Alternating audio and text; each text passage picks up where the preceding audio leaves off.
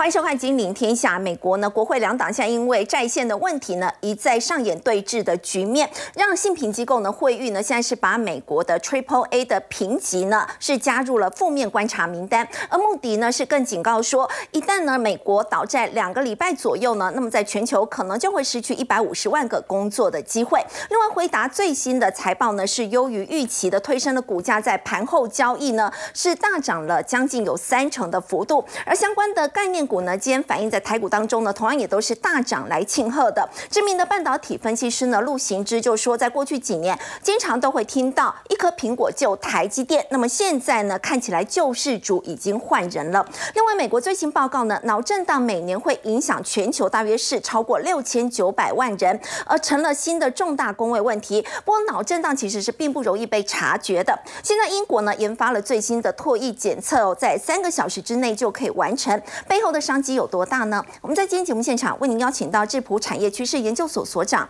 杨胜凡，大家好；资深分析师谢晨燕，飞好，大家好；资深分析师林信富，主持人好，大家好；理财专家游廷好，大家晚安。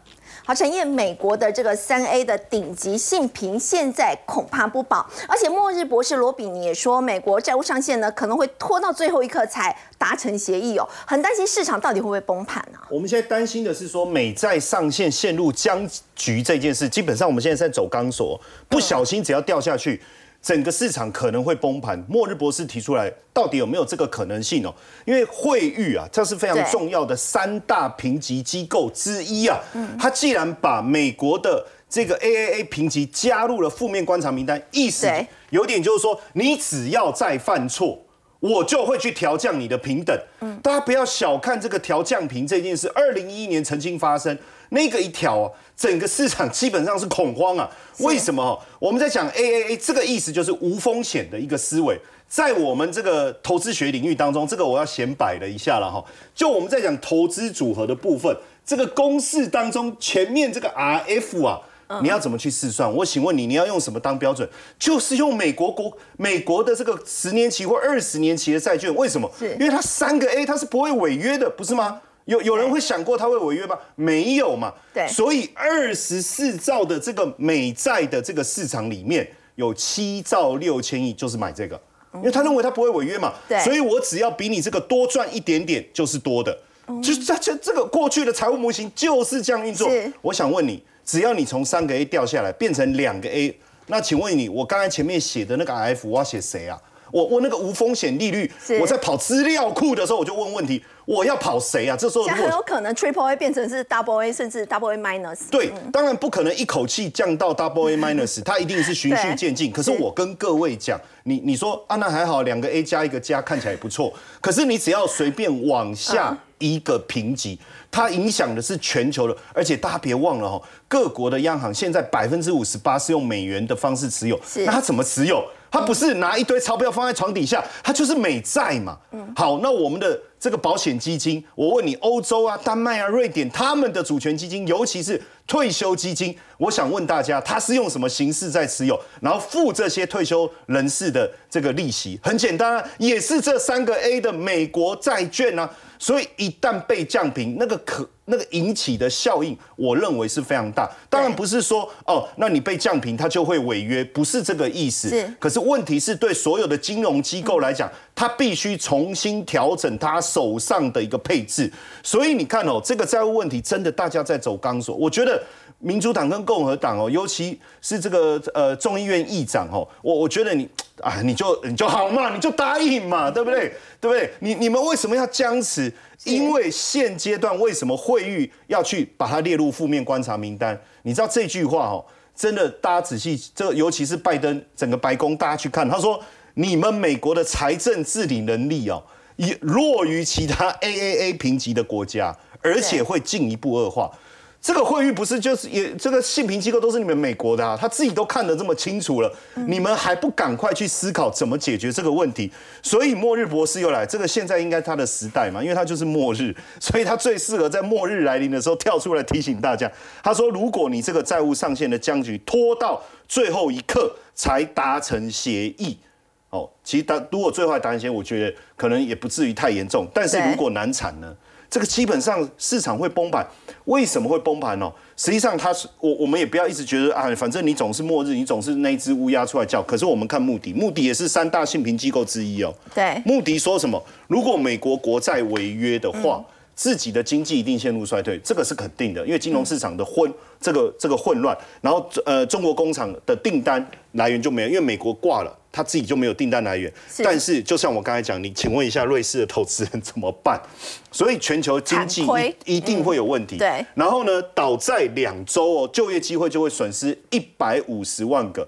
所以我不知道这个是。所以其他国家不要觉得好像跟自己无关。对。那我也不知道是不是鲍尔。他自己处心积虑想要达成的目标，因为他之前一直讲说，只要就是个失业率大幅度提升，他就不用再升息。这后面是不是有这种阴谋？当然，这是我自己乱开玩笑。然后你看，如果违约持续到夏天，很可怕。就是也就是说，呃，你六月一号加两个礼拜，那如果你你你只需要七月或八月的话。哎，经济会负成长多少？少了零点五个 G G D P 少零点五个百分点。说后果不是悲惨可以形容。因为你的失业人失业就业机会从一百消失一百五十万个变七百八十万个，借款利率也会飙高啊。那失业率你从三点八飙到八，这个是可以理解的吗？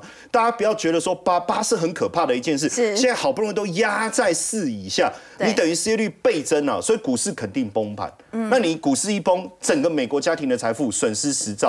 所以这个走钢索的这个行为，我你们别我我觉得说现在共和两党好像在看马戏团表演，是不是？觉得走钢索，哎，没有掉哦，哎，没有掉哦，哎，没有掉。万一真的发生的话，这个影响对全球来讲是很可怕的一件事情。所以美国债务上限陷入僵局，既然让六。月到期的美国国库券的收益率居然飙到百分之六，这什么意思？百分之六，就是我刚才讲的那个无风险利率，大家现在已经不知道怎么办，好吧？那反正以前我们我们的经验就是找三个 A 的嘛，那我们是不是这个这个如果会违约，我们是不是去找另外三个 A？可是还有哪里有三个 A？好，我们来看一下哈。所以高评级的一些公司债，是不是在这样一个危险的时间点，反反而是相对比较安全？因为就寿险公司来讲，我一定要有一定程度、一一定比例的债券是放在三个 A。所以如果你美国国债真的会出问题，我得这个叫未雨绸缪，对不对？好，所以大家就开始去找高评级的公司债，因为目前。这些公司，比如说微软或交生，没有债务上限的问题，而而且微软现在手上的流动现金非常的充足，跟它的债务比起来，那个是绝对可以应付现在市场的状况。所以微软跟交生是三个 A，Triple A，哎，找到了，对不对？所以现在就说，那我们是不是干脆来买这个？所以现在的问题是，美国公债被视为我我们不要到时候说曾经被视为哦，那就很麻烦，最安全的投资标的。那基本上你殖利率一定比较低，因为殖利率跟你的风违约率其实有很大的关系。那基本上三个 A 的政府债券跟公司债是基本上应该都是不会违约的，可是总是觉得政府债还是好一点，所以你不会看到很很难呐吼，我不能讲完全不会，就很难看到微软跟交生的殖利率会低于美国公债，合理吧？合理嘛，对不对？好。可是现在八月到期的美国国库券的殖利率比微软的殖利率还高，这什么意思？殖利率越高，代表你违约的可能性不是越高吗？现在就认大家认为说白宫呃会被恐怖分子侵略，不是？就债券就违约了。你看这个是短期债务收益率的图，我我没有夸张哦。这个最下面这个是交生，这个是最低的。那殖利率越低，代表违约的可能性越低。越低，其大大部分大家都不会违约，对不对？是。可是变成市场不断的抢进，价格冲冲上来以后，殖利率就掉下去。然后微软稍高一些些，但是在上面的这个是什么？这个不是长期债券呢，这是短期。这个八月八号到期，父亲节，你不要让我们过一个难过的父亲节，好不好？跟美国债券呢？好，然后十一月二号的短期美国债券一样啊，都在往上攀升。所以从这个地方，我觉得这件事情我们还是要高度的去关注了，也不要掉以轻心，因为是会有这样的现象，代表市场的资金已经开始在移动。当然，最近美股好像也没有真正受到这个问题的影响。我最主要原因，我们帮各位抓出来，其实是因为很多的科技公司，他觉得我也不知道要买什么，我也不敢买美国国债，对不对？然后我也不敢买其他公司的这个股票，所以他们就开始去买自己的股票。那买自己的股票叫什么？叫库藏股。这个对库藏股的金额宣布呃有宣布了，已经六千亿美金了哦。当然，这个是确实库藏股长期以来只要大量的实施，都是推升美股非常重要的一个助力哦。不过有呃，你看像。苹果不是宣布了一百九十一，哇，那股价就往上飙。对好，那我想户没信心啊。对，但是我想问的是说，那如果库藏股实施完毕之后是怎么办哦？这个绝绝对要特别小心。对那当然，对于一些大型的资产管理公司来讲，好像这个 PGIM，它管多少钱？它管八千亿美金啊，所以它就不可能像这些呃上市公司一样，一直去买自己的库藏股，对不对？好，那怎么办呢？他只好去做，他就说我不能跟你们一样赌博啊，我不能放着我。手中的这些大幅度的这些债券的部位，然后去赌说美债的上限会不会提高这件事情，所以他开始做什么？大量的买进 CDS，我们在节目中有解释过，对它就是保这个保险的一个保险的一个概念哦。所以如果万一美债真的违约的话，呃，也不一定美债真的违约，违约的可能性越高，CDS 也是会涨，它还是可以赚到钱。那如果当然美债真的违约，他获得的赔偿就相当的丰厚，所以他说他不不不敢不敢赌，所以他必须去买 CDS，避免，因为不是没有过，不是没有被降平过，二零一一年就出现过。二零一一年就出现，我再提醒一次大家，二零一一年就出现过降频的危机哦。那他他们认为这个八千亿美元的资产管理公司 PGM 认为说，现在危险的程度超过二零一一年，所以他跑去买的不是短年期的、一年期的，他不是只是单纯的避险思维，他认为说，哎，现在五年期跟一年期中间的差异这么大，五年期相对便宜，真的违约的时候，我五年期的 CDS 也能够得到非常丰厚的一个赔偿的情况下，我势必要做这一件事情。所以我觉得从资本市场机构法人的角度来看，大家还是非常的担心这一件事情。所以我觉得思维上我们还是要有风险意识。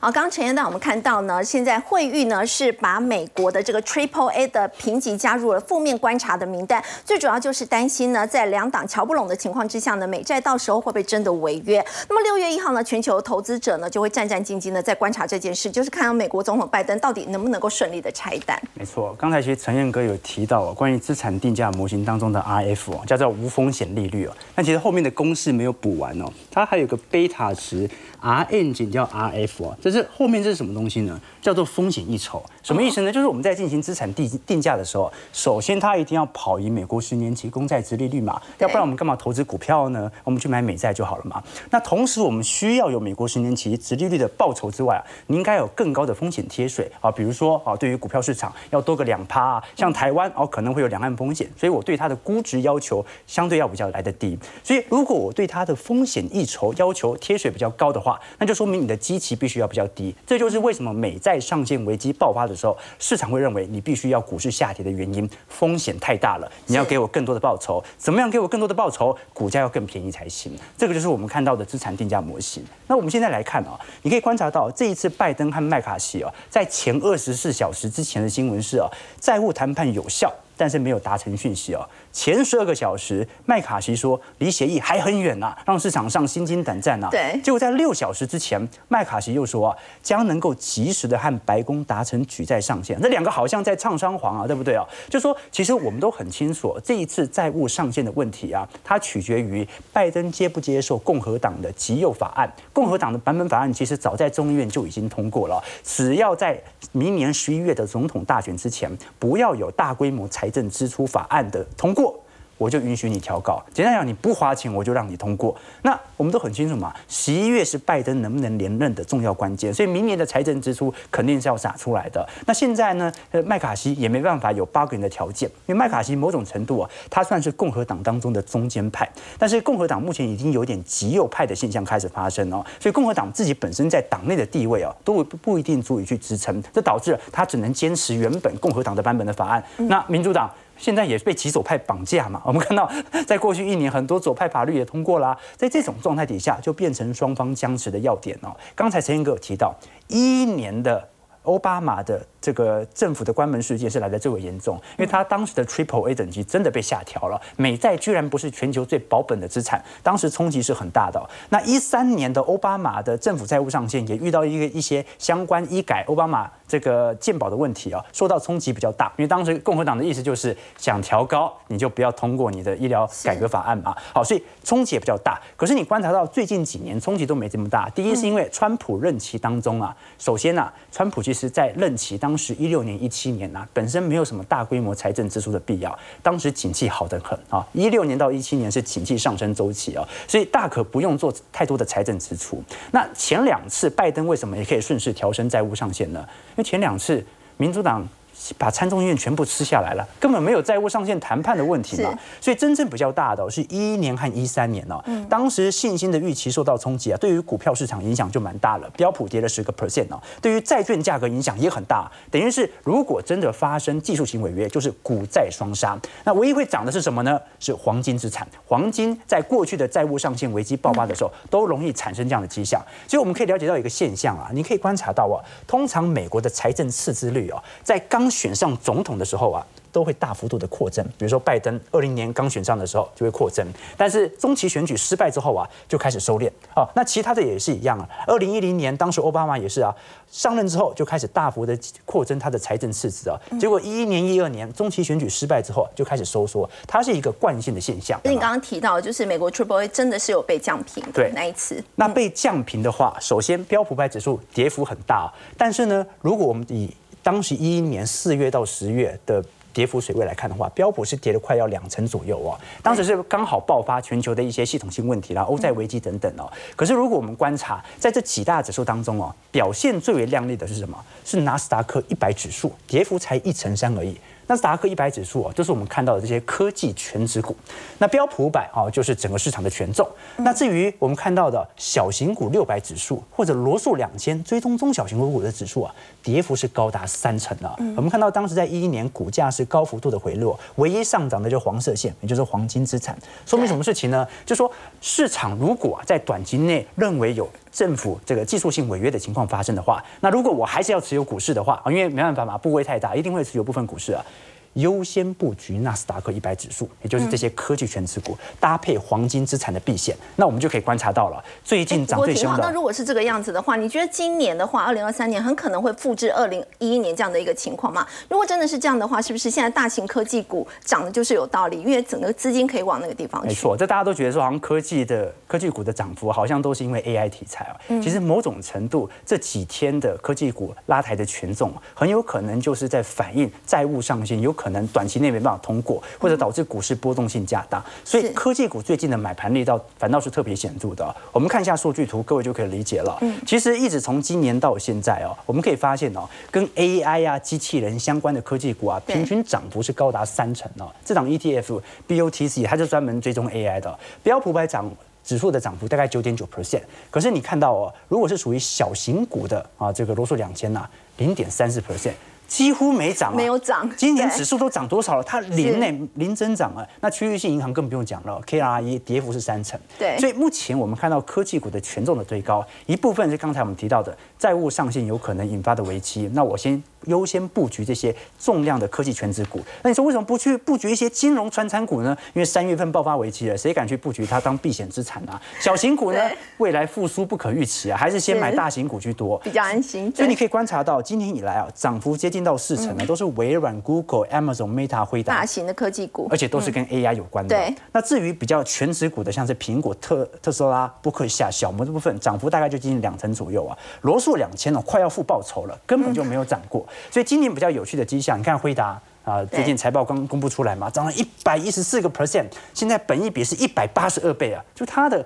获利不变的情况底下，要一百八十二年才能够翻本啊！这说明什么事情？市场对于它的获利能力的预期是非常高的，所以我给予你的风险贴水、风险溢酬极端的高。我相信你未来有机会涨得过来。那 Meta 的部分涨了一百零四 percent，AMD 涨幅六成三，其他像是 Amazon、苹果、微软啊，涨幅都是极度亮丽的。所以你会观察到有趣的迹象，就是从整个二一年到二二年哦。股债的比例啊不断在走高当中。那照理来讲，二零二三年它已经来到整个升息循环段啊，债券价格未来应该是有起涨的空间啊。但这段时间科技股依旧还在冲高当中，为什么呢？因为现在市场上啊，债券资产已经不是避险资产，银行股也不是避险资产了，是只有。科技股，而且是重量级的科技全值股，才是市场上青睐的对象。所以我觉得下一个结论啊，债务上限问题总会过啊，它跌完之后总会涨回来。对可是这个时候市场上它愿意去持有的标的啊，很明显是属于这些科技全值股。那等到这一波风头之后，我相信股市的带动持续能够回到复苏的格局。但是如果真的因为债务上限对于股票资产有一些冲击的话，反而是短期内值得部件的时机。啊，刚刚廷浩带我们看到呢，其实，在美债的一个问题呢，其实在最后呢，应该是会过关的。但在此同时呢，我们看到在谈判还没有结果的情况之下，现在大型的科技股呢，已经成了资金的避风港。尤其刚刚廷浩有特别提到的辉达，辉达呢，也是因为跟 AI 相关呢，我们看到在今年以来，这个股价真的是出现飙涨。尤其最新公布的这个财报，没有想到呢，是高于市场的预期。要请教这个幸福哥，这个知名的半导体分析师呢，这个陆行之就说，过去大家都说嘛，一颗苹果会救台积电，现在救世主真的已经换成是辉达了嘛？嗯，确实没错哈。那昨天晚上哈，这个辉达公布了它最新的财报哈。那这个其实之前哦，这个辉达执行长黄仁勋其实就有说，他非常看好未来这个这个有关于 AI 的发展。那从他所公布的财报来看，不管是这一个季度的，或者说对下一个季度的一个预估来说的话，其实都比分析师哈预期还要来得高。而且呢，这样一个乐观的一个销售展望哈，其实呢也代表就是说呢，在这一波呢 AI 的热潮里面呢，其实这个 GPU 哦，就是 NVIDIA 的这个主要生产产品，它的受益程度是最高的，而且比远比市场想象还要来得多哈。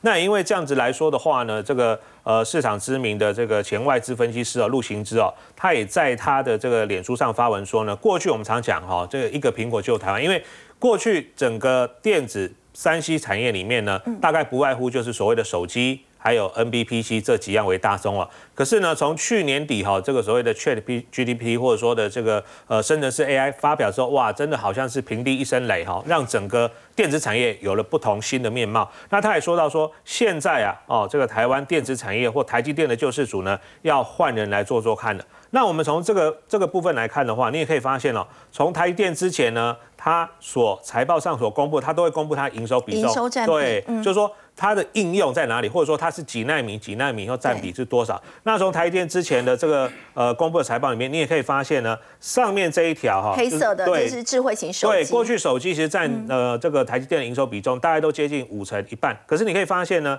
慢慢的、慢慢的这个比重已经开始往下了往下。然后下面呢是所谓的对高速运算，你可以发现哎比重从之前呢大概二三十趴一路的往上，甚至呢已经在最近呢形成对形成了黄金交叉哈。嗯那你也可以发现哦，在这样子一个亮眼的财报，还有呢对于下一个季度的展望这么正面的情况之下呢，其实哦。呃，NVIDIA 哦，盘后呢，它是大涨了超过两成以上哦，盘中最高甚至还涨到二十七、二十八趴，也就是说，在这一波 AI 浪潮之下，有机会可以受惠的哦。那当然，比如说像台积电，哎，之前呢曾经一度跌破五百，现在慢慢又重新来到五百三、五百四哈。另外还有 IP 系制裁，创意今天还涨停。那还有一个区块，我今天跟大家报告一下，就是有关于散热的部分哈。那散热呢，其实算是这一波哈。应该算是在这个三月、四月呢，市场慢慢开始去研究 AI 这个题材，就之后发现说，哎，其实散热未来整个 AI 里面呢，算是受惠程度蛮大的一个族群。那简单来说，就跟大家做个报告，就是说，呃，这张图哈，就是观众朋友，你看，在你的这个左手边的话，这个是传统的 AI 哦，传统呃传统式的这个伺服器，一般的伺服器对，一般的伺服器，其实呢，它大概哈。有人去做了一个简单的一个计算，大概呢，它的散热的成本大概是五十八块，在这边字比较小哈，五十八块。可是呢，到了生成式 AI 来说的话呢，其实哎这边呢，它有可能变成八百七十，对，八百七十。所以呢，AI 的伺服器哦，它的散热所需要耗费的成本是原来一般型的十五倍。15倍。那主要原因就是说，过去一呃一般型的伺服器大概只有两个 CPU 就够了哦，就够了。但是呢，现在哦，这个新型的 AI 伺服器，它是除了两个 CPU 之外，可能还要再加八个 GPU，就是所谓的绘图芯片。哦，所以为什么这一波呢，NVIDIA 会这么强？因为它就是 AI 伺服器里面呢增加最多硬体的部分。哦，这是一个。那再来，如果说我们去看哦，整个散热的部分哦，呃，这边也有这个呃券商研究报告去把它拆分，因为我们知道其实只要是三 C 产品，它基本上都需要散热，不管是手机啦、NBPC 等等。对那当然现在夯的是什么？夯的是伺服器。所以呢，你哦。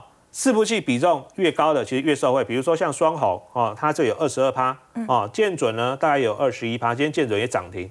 然后呢，旗红呢，哎是最高的二十七趴，它今天也创新高了哈。那其他的话大概都还不到两成，哦，像泰硕啦，或像是超重，十六到十八对，所以它受惠的程度也会有。但是呢，我们就先找哈，在伺服器比重有超过两成。当然，因为这两天股价哈，像今天旗宏盘中也过高了，或者说川宏今天盘中也是有创高，甚至甚至那个建准还涨停。那通常这种哦，已经。创新高的，我们先短线不要追，因为有时候它可能急涨之后会开始先做一个横盘整理。那最好的方式就比如说。像在这边横盘整理的时候，拉回的时候，你去低接会比较好哦。不要说哎看创新高去追，有时候你可能创新高，它会先横盘整理个十天半个月也有可能，因为毕竟从底部上来，有些股票的涨幅可能都已经超过了五成。所以在高档的操作，我们是建议大家呢，先以这个量缩拉回，再逢低承接会比较好哦。不过我们说到 AI 除了带动这个伺服器散热的需求之外，我们知道这个 AI 的发展，它其实数据的这个传输量也是会大幅的增加。那么这个部分的话，在过去大家比较少留意到。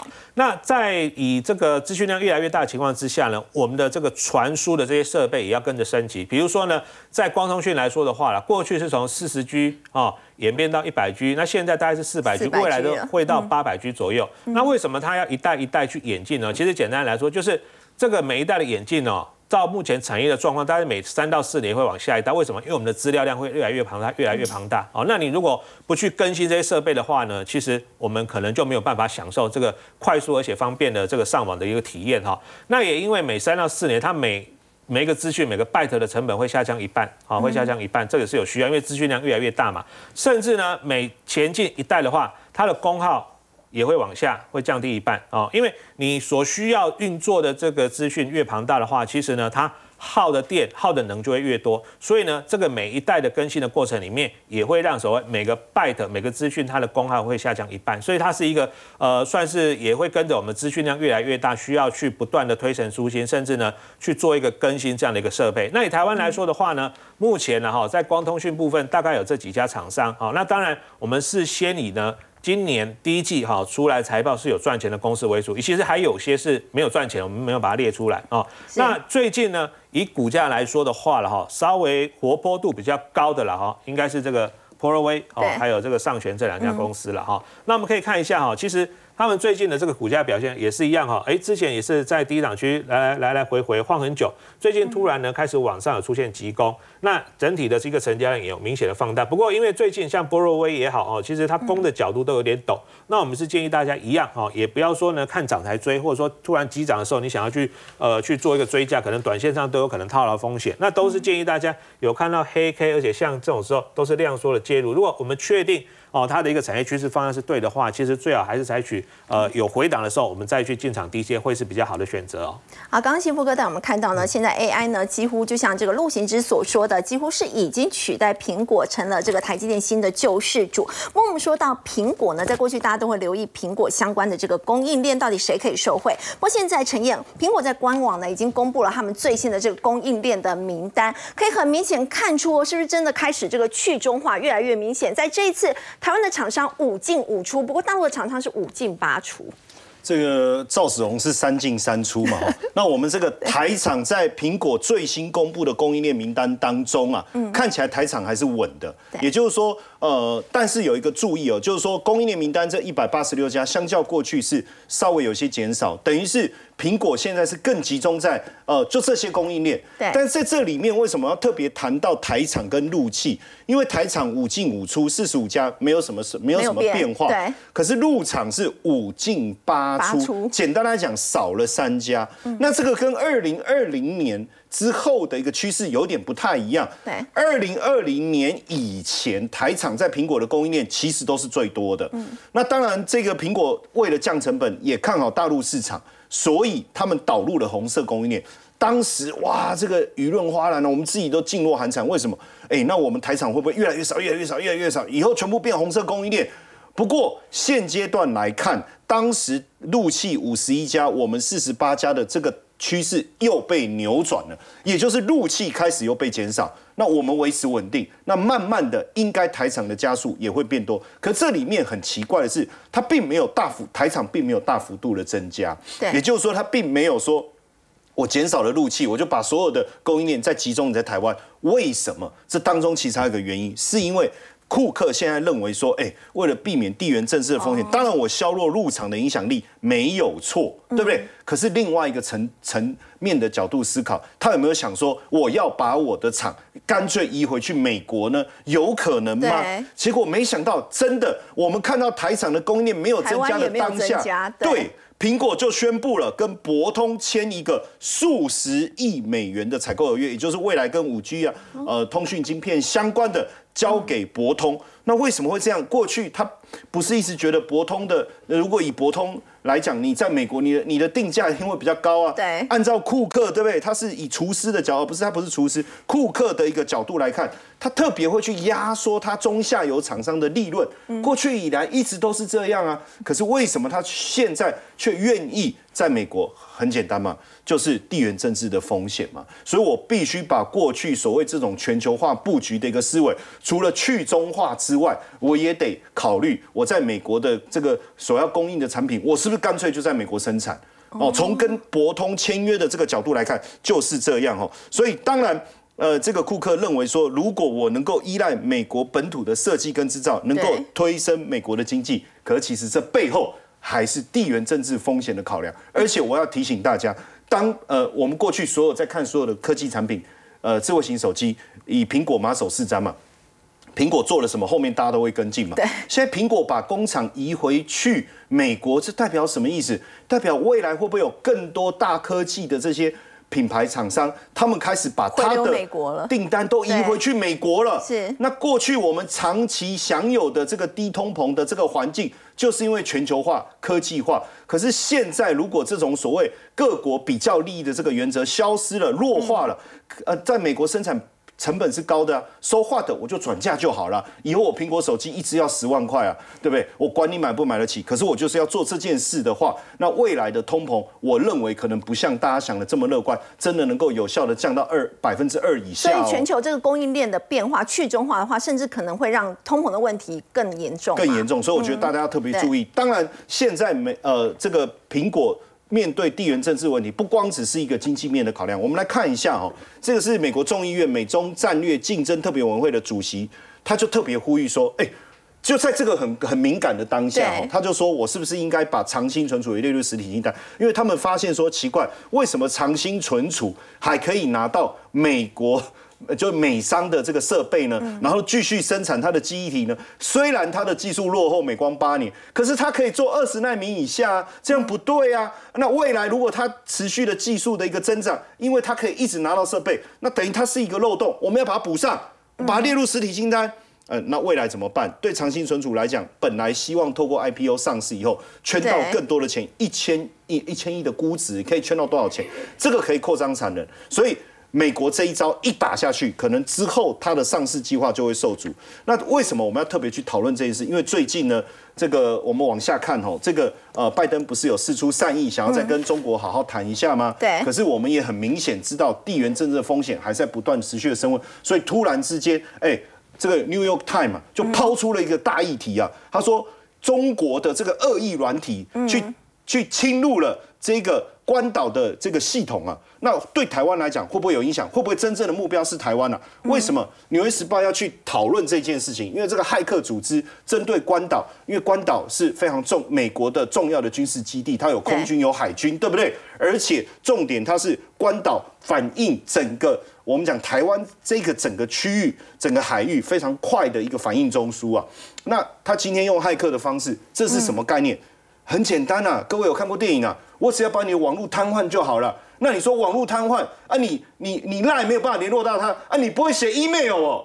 这时候你只能靠什么？你只能靠飞鸽传书了。那到时候整个攻击的一个反应的一个速度是不是会大幅度的一个下滑？所以你看到美国这。最近在演这个叫兵推嘛，哈，对，他其实都一直在想的就是这件事情，切断美国通讯。哎，真的，你这个兵推真的中了，他们现在真的往这个方向在走。所以，在美国想要跟中国有进一步这个和谈的同时，实际上这个《纽约时报》抛出的这个讯息，其实在提醒大家，中中国的骇客还在持续的处心积虑的要破坏。这个台海的一个和平，那在这样的一个情况下，美中关系，我认为只会更紧张。好，刚刚陈彦带我们看到呢，现在美中的关系呢是持续紧张，那么影响的其实在台湾呢，甚至是相关的供应链也都会受到波及。好，我们稍后回来要来关注美国这个最新的报告，其实脑震荡呢每年会影响全球超过六千九百万人。那么不过呢，脑震荡是不容易被发现的，现在透过唾液的方式，是不是可以让它检测变得是更加的容易呢？我们先休息一下，稍后来了解。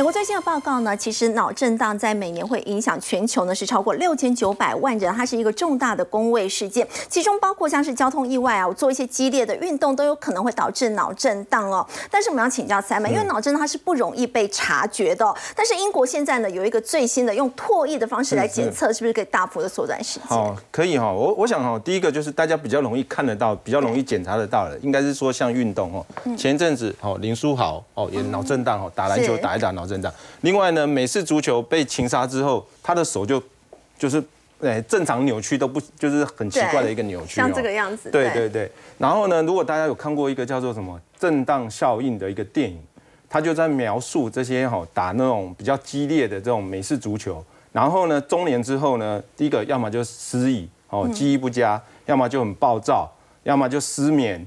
然后到最后呢，还有一些自杀，这是真人真事改编哈，所以脑震荡其实是一个蛮重要的一件事情。是。然后呢，像像那种橄榄球也是哈，像英超的橄榄球，为什么这个东西出来？就是因为 英超的橄榄球里面，你可能弄完之后啊，检查啊，一下子也检查不出来到底有毛病，结果呢，有超过五分之一的这些球员。都有脑震荡，所以在比赛的时候，有时候撞击到什么都很容易就会导致脑震荡。没错哈，那我们也可以看一下哈，其实在美国哈，大概有三十万人每年就有三十万人去送医，而且有两百二十万的人急诊就医，而且三分之二是儿童跟青少年，儿童可能就不小心跌倒啊，青少年就可能骑脚踏车哈。对，其实是蛮多在看这些的一个脑震荡的一个效应。那当然台湾这边也是哈，大概每年也大概近两万人。在脑震荡也有受到这些症候群的影响，所以我们看到说，不管你是运动伤害或是车祸事故等等，其实都都还蛮严重哈。像幼儿或是老年人，我们常常不小心在浴室滑倒，哈，或者是刚才前面说的自行车等等，其实都会导致有脑震荡的迹象。那重要的是，如同如果我们没检查出来，好像看起来好像没什么状况，但是呢，如果你忽视它啊，其实蛮严重哈。到最后的话呢，可能会导致失忆、失智。还有帕金斯氏症等等哦，所以脑震荡也会导致这个帕金森氏症。对，所以我就说，有时候我们可能都没有感觉，其实搞不好都有脑震荡。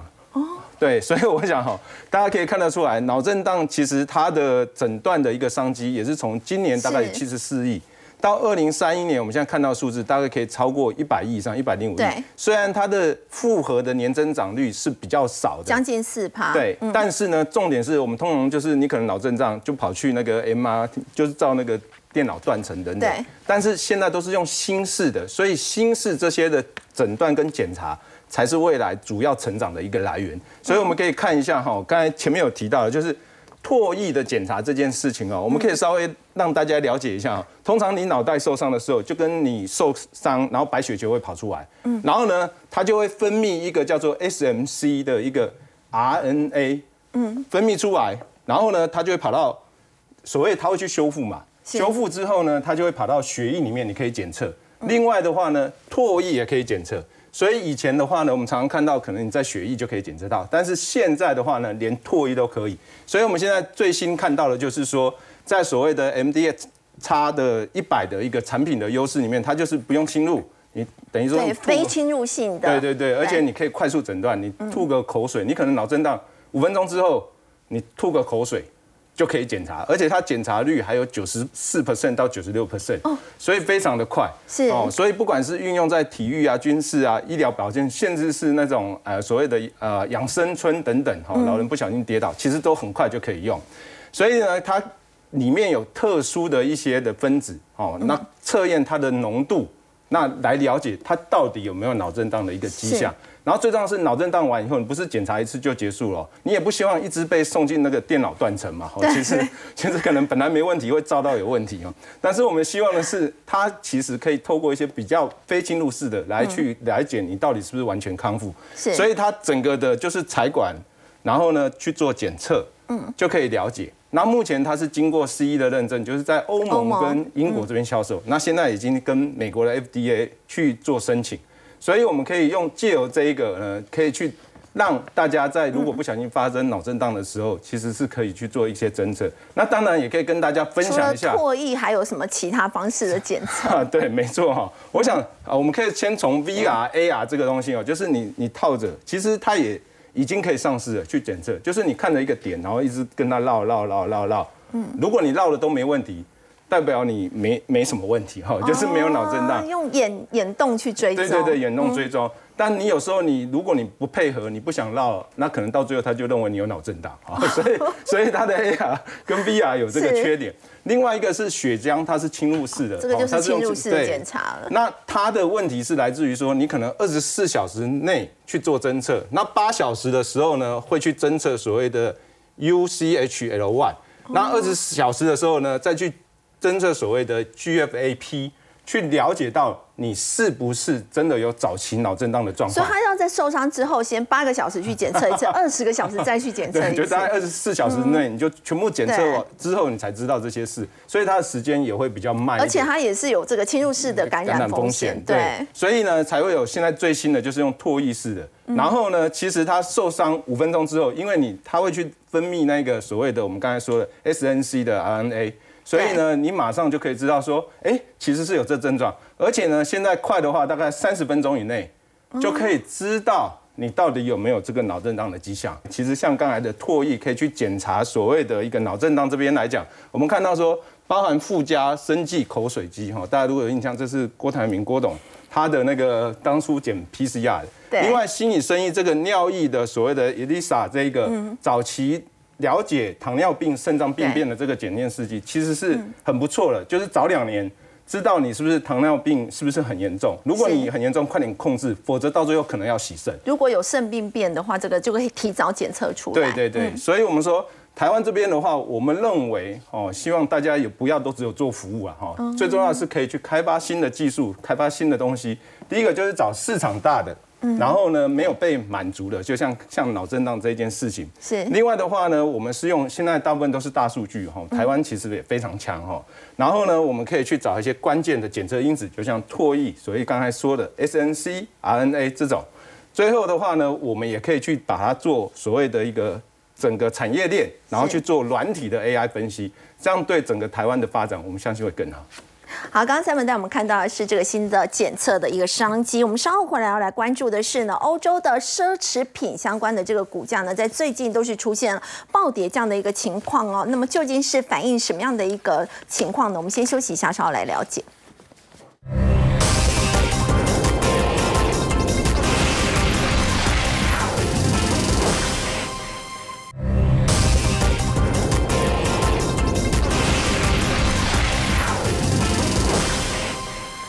奢侈品股的这个市值两天就缩水了五百六十亿美元哦。廷浩，原本大家呢说奢侈品股在年初的时候大涨，反映的是中国在解封之后大家对他们消费力道的期待。那么现在反映的是什么样的一个情况呢？这中国市场啊，尤其是在大中华市场，一直都是欧洲奢侈品股的重要的营收来源。对。但我们都很清楚，其实从四月份中国经济数据公告之后啊，不管是从社会融资还是从制造业 PMI 本身都是一个高速滑落的迹象啊，让人不免怀疑啊，因为照理来讲啊，四月份当时在去年上海是封城。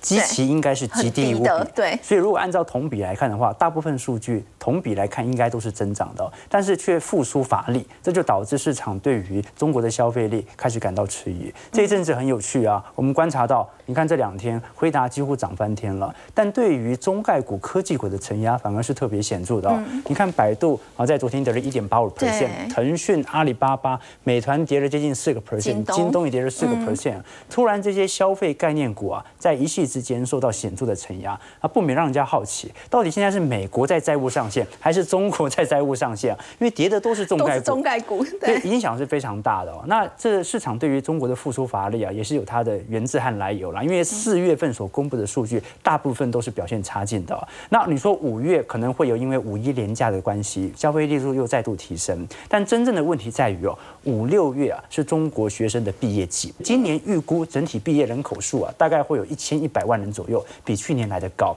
那现在失业率是两成啊，所以压力很大。我们看到中国最近哦，青年人口失业率大幅上升底下，大家就开始缩衣节食。这就是目前中国政府为什么要持续宽松，因为整个市场是极度消费紧缩的。现在中国最近啊，年轻人非常流行叫做食物盲盒。盲盒，这个盲盒就是你不知道这里面菜是什么东西，但问题在于呢，有一些自助餐店啊，他不想要让食物浪费嘛，那就用比较廉价的方式啊，把剩下的剩菜不是吃剩的，不是吃剩，是自助餐里面没有卖完的来打包哦，可能十块钱呢，它就可以卖个两餐啊。那不管是网络上啊，或者各大自助餐店，其实都买得到。它就是一种在市场上极度通缩之后，大家的消费惯性。那这问题很严重哦。如果市场的想法不是未来我会赚更多钱，我要买这个，我要买买那个，而是我要怎么省钱的话，这种通缩的现象，它就不会因为财政的支出而解决，因为市场消费的惯性。不过现在让大家更担心的是，是不是好像疫情又在一起？没错，现在市场上比较担心的事情是哦，因为中国政府这次已经发布了，现在在六月份、七月份哦，啊，不管是疫情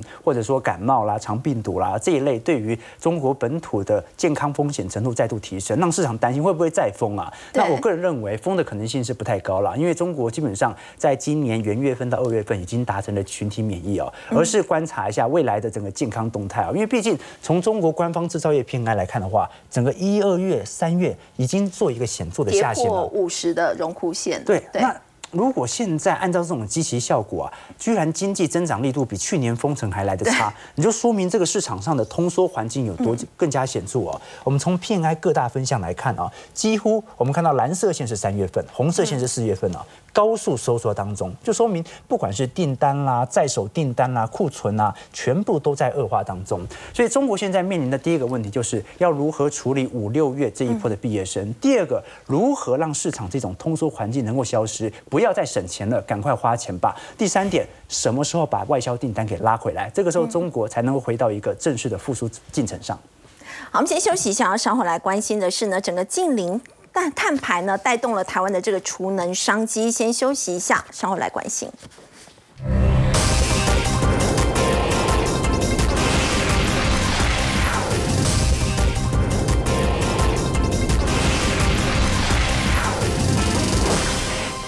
们要请三门带我们来看哦。我们说到二零五零近零碳排，加上这个强韧电网的计划哦，带动了台湾多少储能的商机？是哈，我想最重要大家都不希望停电嘛哈，因为有时候一停电很麻烦。所以呢，第一个就是排碳可以减少哦，然后包含强韧电网，就是说它力求分散式，所以这边断不要全部都断哦，只有这一区断哦，然后呢，电网的稳定性更高，它的逻辑这样。那储能就扮演非常重要的角色。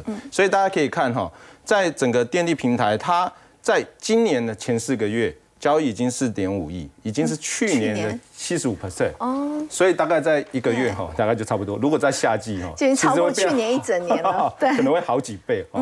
那主要的原因是因为哈，哎，好看起来是可以赚很多钱，但是大家要注意一下哈，就是这个是我们每一天的哈，你大概凌晨的时候其实用电量是最少，大概两千七百万瓦，然后呢，你到就所谓的下午的时候，大概可以到四千万瓦。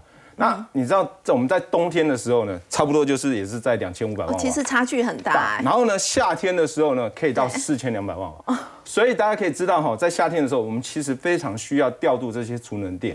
但是在冬天的时候呢，其实就没那么需要。所以现在的的一个现象就是呢，其实台电说它只要零点八四 G 高瓦，现在已经申请已经达到了五点二 G 高瓦。